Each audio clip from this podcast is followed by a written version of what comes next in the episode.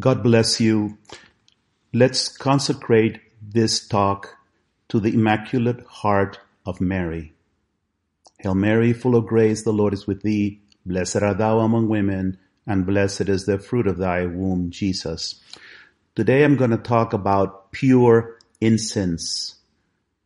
That is the prayer of the saints as we see in the book of Revelation chapter 8. And so let us look a little bit at the context of this chapter so that we understand how to become ourselves pure incense before God.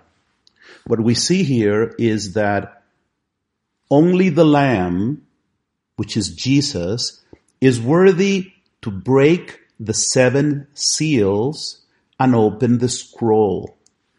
What is this scroll and what are the seals? The scroll contains the revelation of God's rescue of his people and the establishment of the kingdom of God. And so nobody could open this sealed scroll because nobody could achieve this victory, uh, this deliverance only the Lamb, and so only the Lamb is worthy to open the seal until the Lord came, died, and resurrected. The scroll was sealed. Now he breaks the seal. The response to this momentous event that is going to change everything and bring victory and salvation the response is adoring silence. And so after all the praise that we see in, in the book of Revelations now, there is adoring silence, much like we have at Holy Mass at the moment of consecration, because the Lord has become present and we all adore.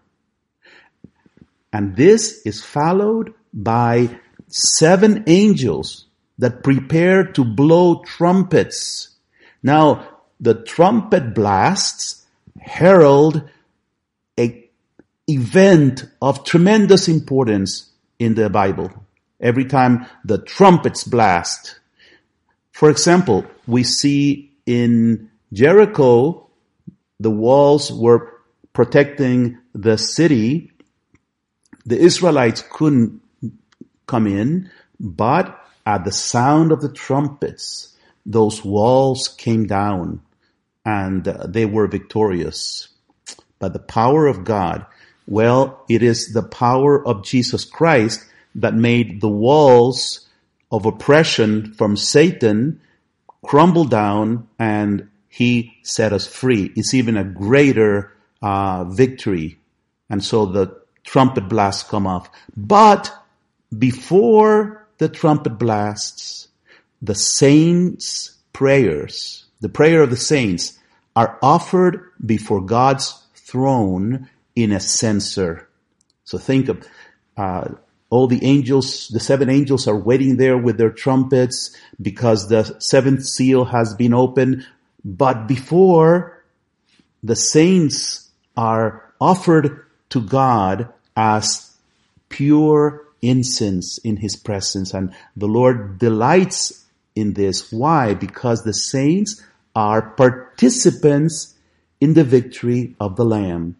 We saw it in the previous chapter, Revelations 7, 14 says, these are the ones who have survived the time of great distress. Now, surviving doesn't mean that they were unscathed or that uh, they um, lived uh, through it in this world. Survival in here means something different. It means that they remained faithful and they were victorious with the Lord. And he goes on to say, they washed their robes and made them white in the blood of the Lamb. They were purified. So they're pure incense. Now, like pure incense, they're offered to God and they're pleasing to God. The saints have this powerful effect upon the earth because as soon as the Lord receives this pure incense, uh, the censer is thrown upon the earth and there is thunder and rumbling and um, earthquake. And so this is, these are signs of the powerful effect of the intercessory prayer that is offered as pure incense to the Lord. Now, we, you and I, are called to be among these saints. And while not all of us are going to shed blood, we are all called to participate in the offering of Christ by becoming interior, interiorly in the heart. In, uh, it's the martyrdom of, of the heart. What does that mean? That means that we participate, we suffer with the Lord, we rejoice with the Lord, we have one heart with Him.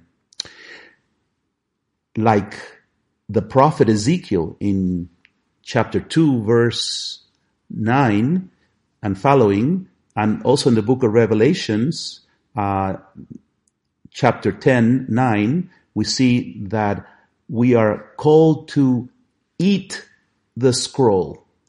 What does that mean? It means to assimilate the scroll, to digest it, to become one with it. It's not just something exterior that we read. We have interiorized it until it has transformed us. We have been fed by the scroll. And what is in the scroll? What Jesus has revealed, what Jesus has done for us, the love of the cross, the power of the cross. This has transformed our lives. This has made us turn into fire until we become one with Him and become witnesses to the truth it contains. Even though at first it will be bitter because we have to battle and we have to die to ourselves, but then it will taste like honey. In the same way, to fully live our covenant in love crucified, like it says in the path in uh, page Roman numerals 18, you have to eat the simple path, like Ezekiel ate the scroll in the presence of God. Like John ate the scroll as well in the book of Revelation. So what is prayer? What is this pure incense offered to God? Is silence, it's praise, and it's eating the, the word, becoming one with the word, which is Christ. So prayer is not only words or something exterior. It's not just asking God for things. Our life must be a prayer. It's a new life in Christ, giving ourselves to the Father as victims of love. This is what it means to be poor in spirit. It means that now we don't belong to ourselves anymore. We have given ourselves and we have remained faithful during trials. And trials can be very big. Don't think about something very strange. They're very concrete things that can try us. And if we are not attentive to the Lord, uh, these trials can overcome us. So faithful in trials, believing in the power of our prayer because Christ continues his work through us, even though at times we don't see it. All this, my dear family, is the process of living the path. This is what the Lord is showing us in these days through the book of Revelation. God bless you.